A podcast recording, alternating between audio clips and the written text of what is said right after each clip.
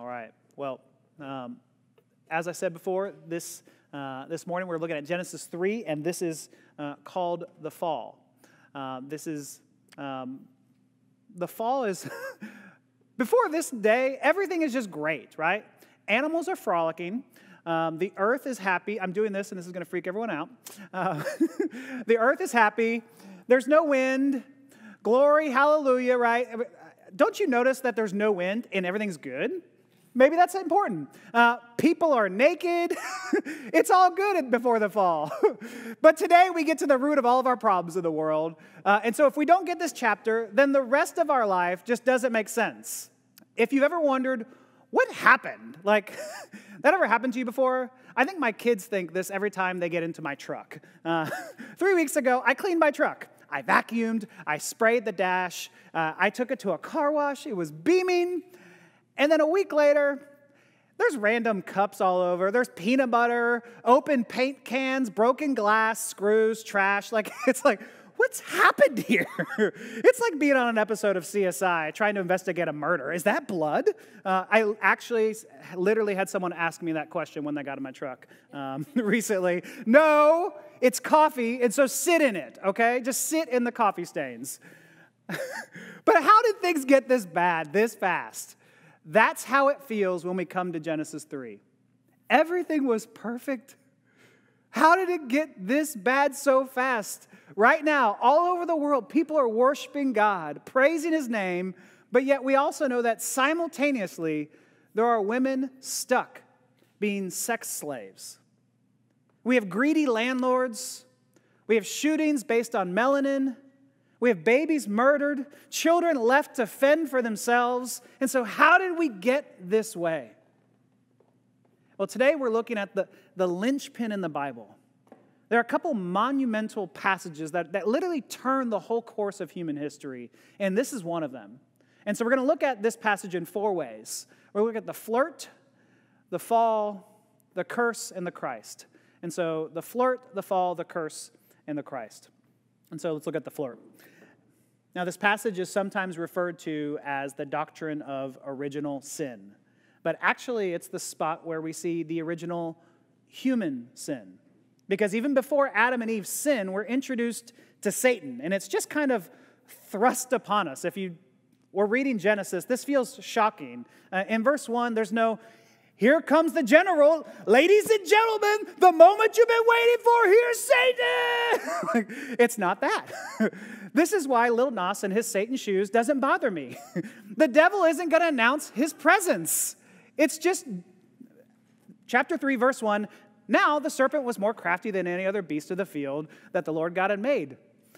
Uh, we're, thinking, crafty? Uh, okay, is crafty a good thing? well, have you ever asked someone, like, what's your date like? Oh, she's a little crafty. that doesn't sound like a good thing, right? and so we're introduced to Satan in the most subtle ways. Why?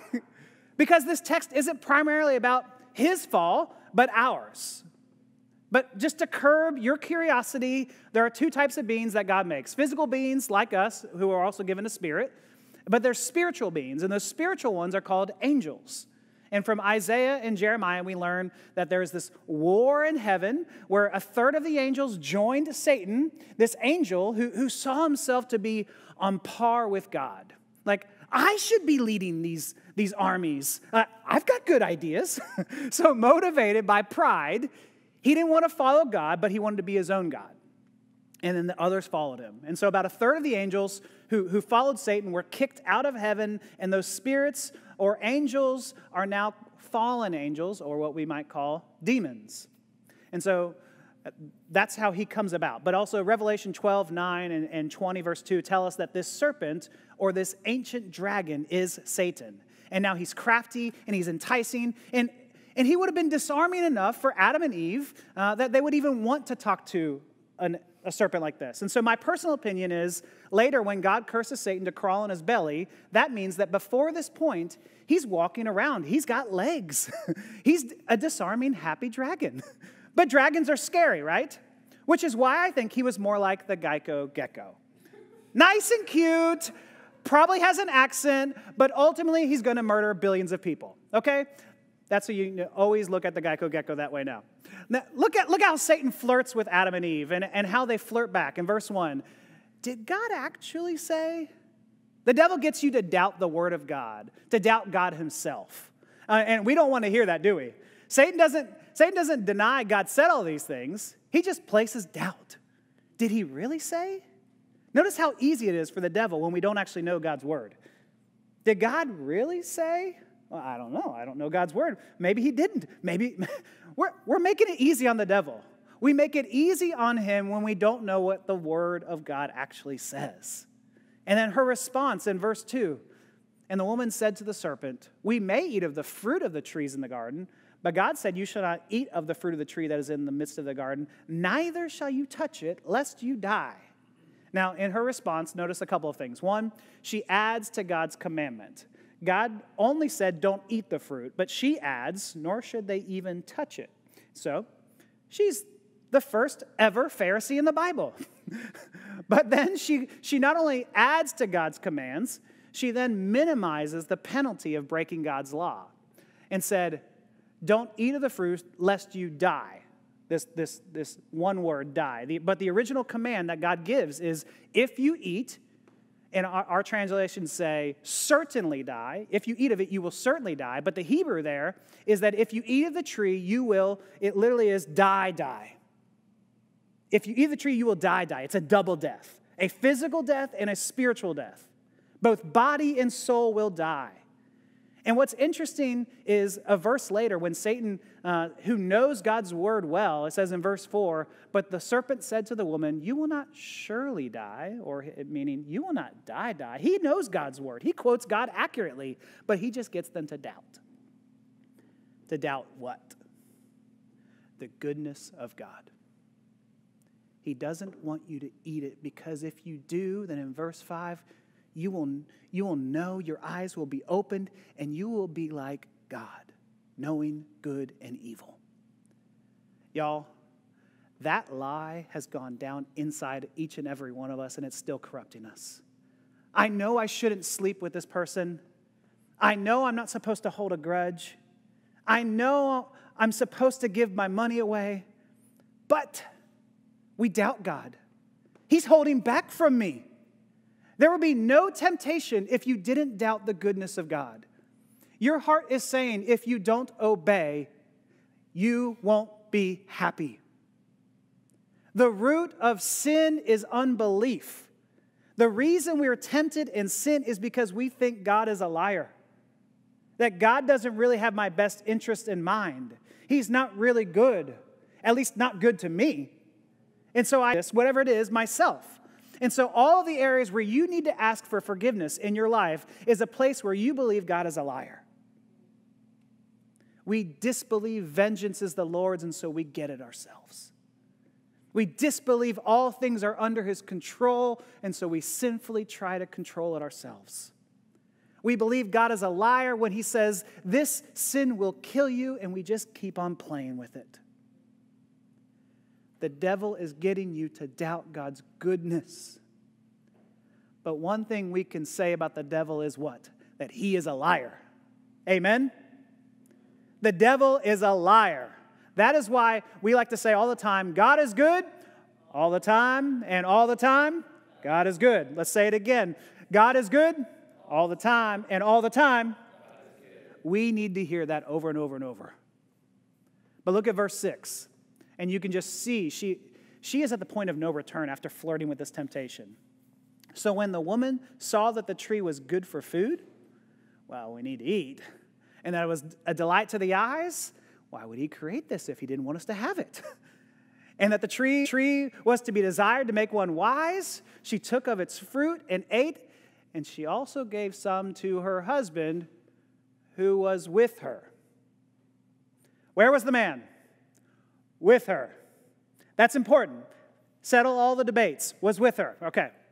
Everyone wants to know what fruit it was, though, right? What fruit was it? Like, what fruit represents wisdom? And everyone thinks it's an apple for some reason, but apples are the dumbest of all fruits. Like, pineapple is too laid back, right? You got to be on a beach for that. Some think it was a dragon fruit because Satan, serpent, dragon, right? Okay. I personally believe it was an orange. Why? Well, because oranges are the smartest fruit. Everyone knows that. They're made to concentrate. Y'all can write your angry emails. It's, it's good. If you can't hear, I'm getting booed here. You probably booed at me home. But now we go from flirting with sin to the fall of all humanity. It cannot be understated what just happened here. In this moment, all of history has been forever changed. The reason we have wars and genocide and racism and apathy is all because of right here. Verse 7 Then the eyes of both were opened, and they knew that they were naked. And they sewed fig leaves together and made themselves loincloths. Their eyes were opened, they were contaminated. Once open, this is all they could see. They were naked. Before, they didn't even think about it. But now they realize they're vulnerable and they, they grab fig leaves to cover themselves. And this is what sin does it shames. And in that shame, we isolate, we cover, we protect. And it's this downward spiral, a, a circle of when we sin. We doubt his goodness, and so we sin. And then, when we, then we feel shame, and so we hide and isolate. But in that isolation, we feel a lack of God's goodness, and we doubt him even more, and so we sin, and the cycle just begins anew. This desire to hide is seen even clearer when God shows up. In verse 8, and they heard the sound of the Lord of God walking in the garden in the cool of the day. Now, this translation has never made sense to me. Sin enters the world, God is out for a nice breezy stroll. but another way of translating this is, and they heard the sound of the Lord in the wind of the storm. This feels like a proper response to a cataclysmic event. God comes and it's a thunderstorm coming. You can just smell it, you can hear it, you can feel it lightning and raging winds. I told you, wind's never good. And so, Adam and Eve, verse, the verse goes on, hid themselves from the presence of the Lord God amongst the trees of the garden. Which, I get it, you're afraid, you feel shame, so you hide, but you hide behind a tree? this doesn't feel right. Like, this is just plain dumb. Because it is. Sin makes you do stupid things. Sin makes you say stupid things. People get stupid when they sin. But the natural inclination is to cover up and to hide. And God comes along and asks in verse 9, Where are you? Don't you love it when God asks questions like that? You know He's playing with you, you know He knows the answer. It's the same thing your mom did. So, did you go to school today? Uh huh. How was it? Did you learn a lot? I bet you did. Fine, no, I skipped school, okay? Like, how did she know? God's questions were designed to elicit confessions, not information. He knew perfectly well what they had done. And their response first is to hide, to isolate, but now when confronted with the Almighty, their response is Adam. Well, uh, the, the, the woman. Hmm. That's bold, right? the woman you, that you gave me. Adam, you gonna go with that one? I don't know about this Adam character. Adam knew the covenant was eat of it and they will die, die, right? And God comes and, and, and Adam says, Here's the woman who deserves eternal damnation. like, that's cold. And then God asks Eve, and she says, Well, the devil made me do it. Like it's getting ridiculous. The devil made me do it? No. That's the name of the Conjuring 3. The devil didn't make you do nothing. But here's the thing sin is a willingness to throw anybody under the bus, to justify yourself. Sin is exploiting other people for your benefit. Steal from other people. Sin is, is your life to enhance mine your value taken so that mine can stay intact. We all want to shift that blame away from us. And that's what we see in our daily lives, is it not? We are prone to wander, as the song we sung said. This need to pull people down, to justify others, our, ourselves at, at the expense of other people, to feel better by comparing yourself to other people. You're like, I may be bad, but at least I'm not like that. We're just reiterating what our parents did. And that brings us to the curse. God covenanted with Adam and Eve if they didn't eat of the tree, they would live. But if they did, they would die, die, physically and spiritually. Spiritually, their eyes were opened and they died. And we know this is true because Ephesians tells us that we are dead in our sins and our transgressions. And so we are living that out. But physically, their death is delayed. They were cast out of the garden, but eventually they do die. The curse to Adam and Eve is that sin has affected everything. It affects our bodies, it affects our minds, it affects our work. Like, why do we age and things start to hurt? Why do our minds not work the way they should? Why do I keep forgetting things? Why, why do some have pre existing conditions? Because there is nothing the fall hasn't touched. And in the end, the dust always wins. God tells them in verse 19, For you are dust, and to dust you shall return. No one escapes this curse. Sin is this malignant tumor that is just eating away at all of us, all of our relationships with God, with each other, and even with nature. To Eve, in verse 16, it says that her, her pain in childbearing will be multiplied, and her desire will be either contrary to or toward her husband. There's debate over what that ex- exactly means. But then it says that the husband, due to the fall, will be to rule or, or to domineer the woman.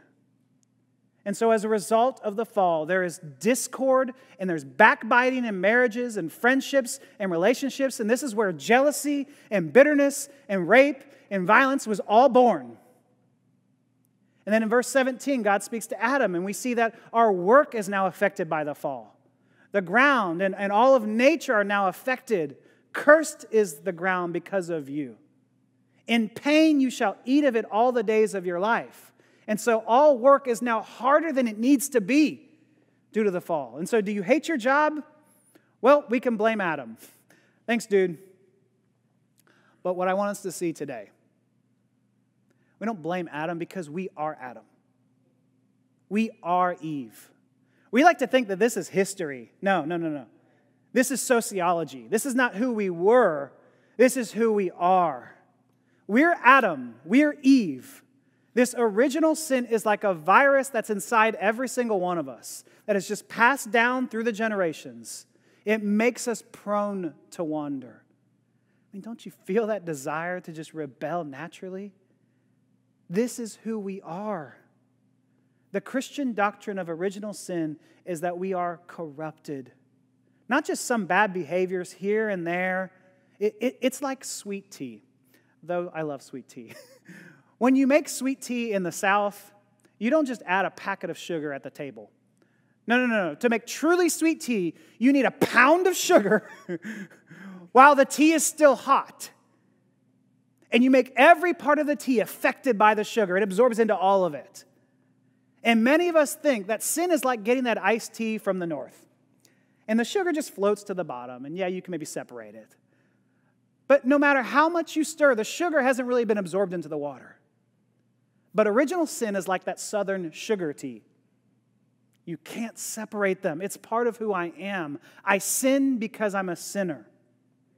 It's not that I've done one or two bad things.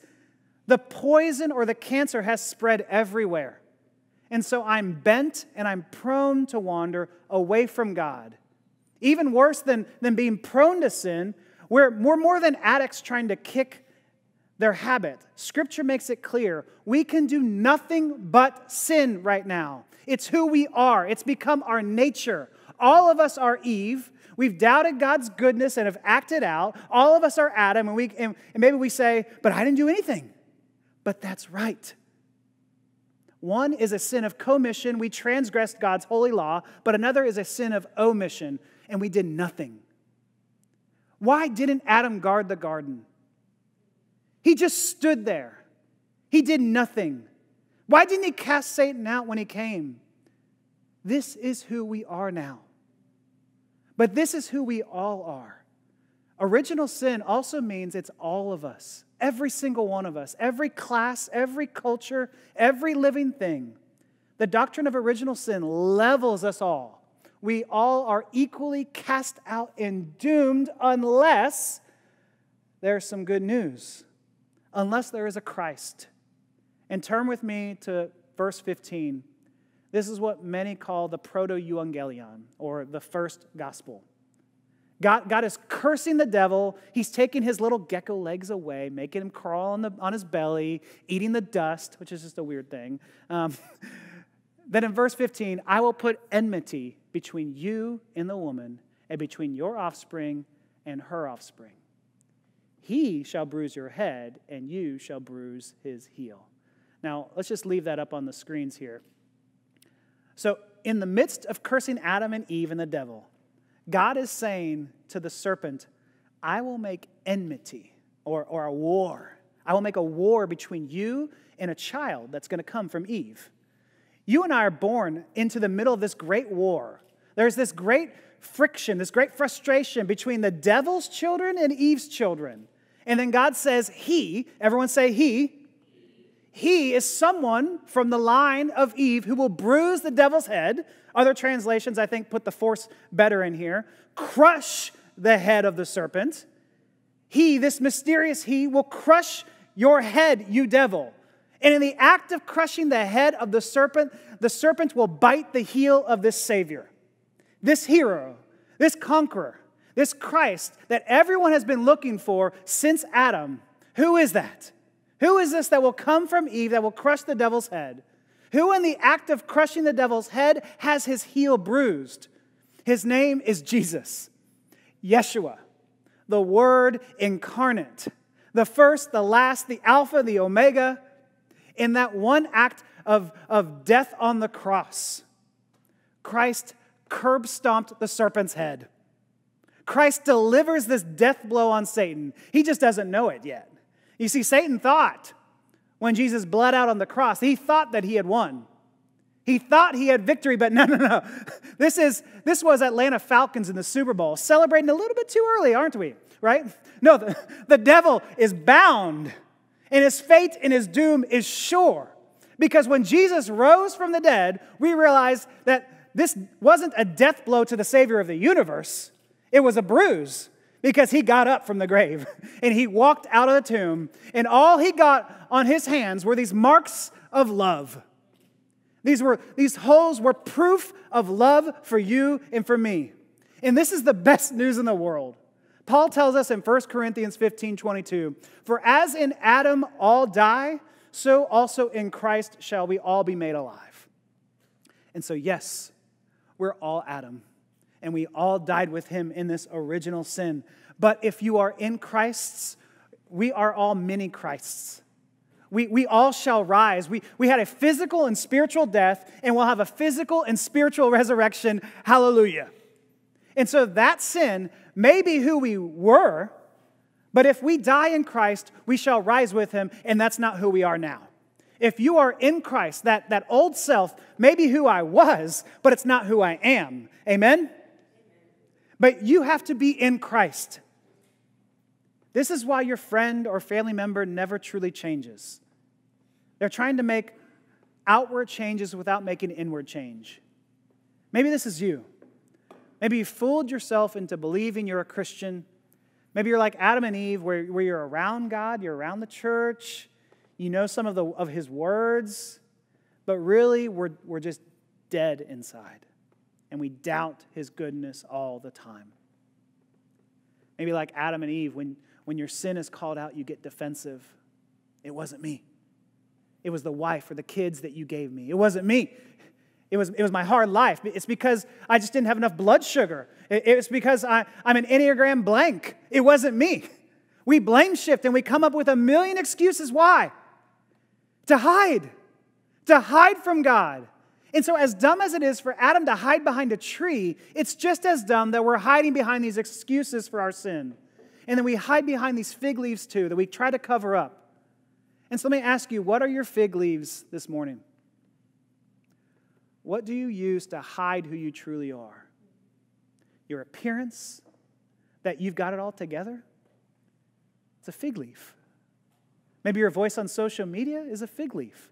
Your degrees, your grades, your body, whether you're a good dad or good mom, and deep down we all feel inadequate. But our fig leaf is somewhat something that we are using to cover us, and we're saying, but at least I'm better than them. We come up with all these ways to hide ourselves, to compare ourselves, and cling to this little leaf, and we think this leaf will protect us. And this is what is killing us. That's what's separating us from forgiveness. All of this, all of these fig leaves. And so, what are you hiding behind? What do you use to project your goodness, to hide that dark side of you? Today, let Jesus Christ clothe you. That's the only way for you to say, that's who I was, but it's not who I am. It's to finally come clean, to be vulnerable, to be exposed, and to let Christ clothe you with his love. At the end of this passage, God does something wonderful in verse 21. And the Lord God made for Adam and for his wife a garment of skins and clothed them. Do you see what God does? He clothes them. How? God offers a sacrifice. God takes the life of another to cover Adam and Eve's sin. Right then, God meets you in your moment of need. And so, where do you need covering this morning?